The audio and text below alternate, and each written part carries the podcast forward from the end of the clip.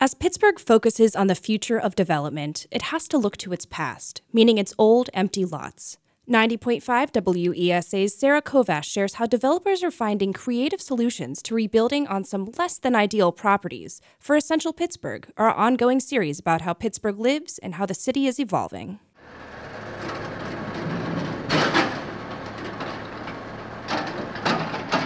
Over the past few decades, the city of Pittsburgh has demolished thousands of buildings.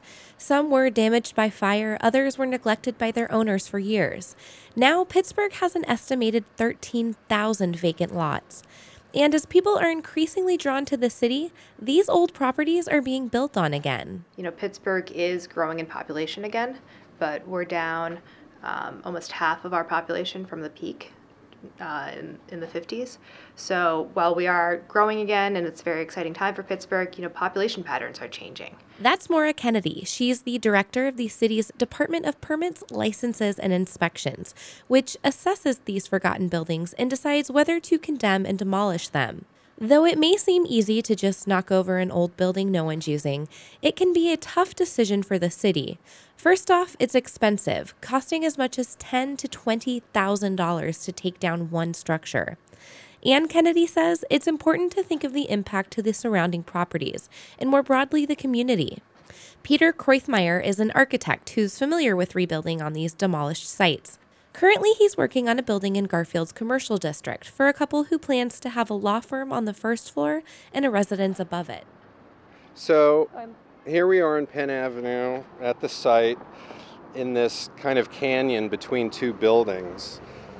They're building in an up and coming neighborhood on a lot that used to be home to a bar, but it was torn down 10 years ago and left behind as a pile of rubble littered with trash and tattered old clothing.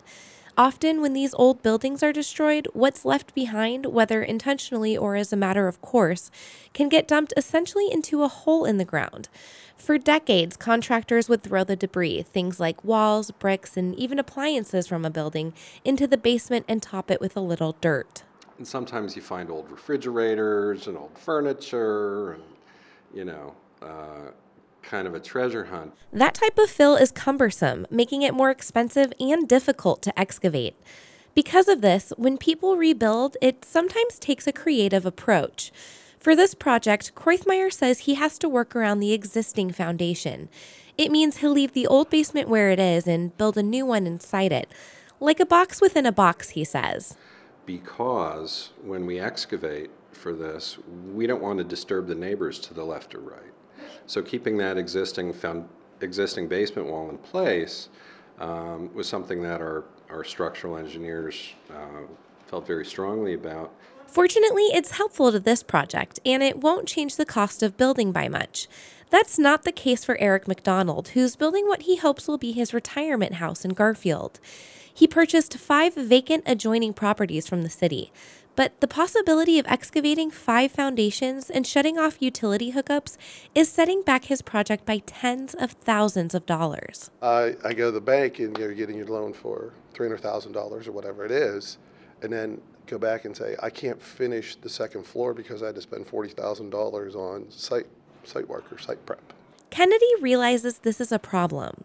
That's why last year, the city updated its standards for the first time in 25 years for what contractors can and cannot do when demolishing a building. Uh, so we have completely revamped that to make sure that we are leaving the neighborhood in a better place than when we found it. Before, she says, the city just didn't have a clear guide as to demolition procedure. Some contractors left behind messes, and without clear standards, the city couldn't hold them accountable. Now there are clear rules, Kennedy says. We require all fill to, in the void to be clean.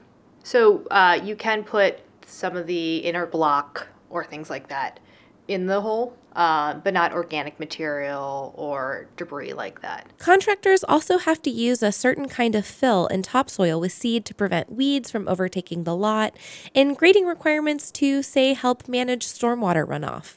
These steps may seem small, but Kennedy says it's helping the city prepare for growth and development. She says her department really tries to consider the future of each lot and how that shapes the city's methods going forward, hopefully with less demolitions. Um, in a perfect world, the city would not be doing demolitions because owners would be taking care of their properties themselves. And thinking ahead is important because, as Kreuthmeyer says, development is cyclical. You know, there's only so much great address in a great neighborhood to go around, and um, and that's why it makes sense. You know, if a building is at the end of its economic life, um, the site's still valuable. So what do you do about that? And uh, you know, re uh, putting new buildings in in existing sites is, oh my God, it's been happening since the Romans. I'm Sarah Kovash, 90.5 WESA News.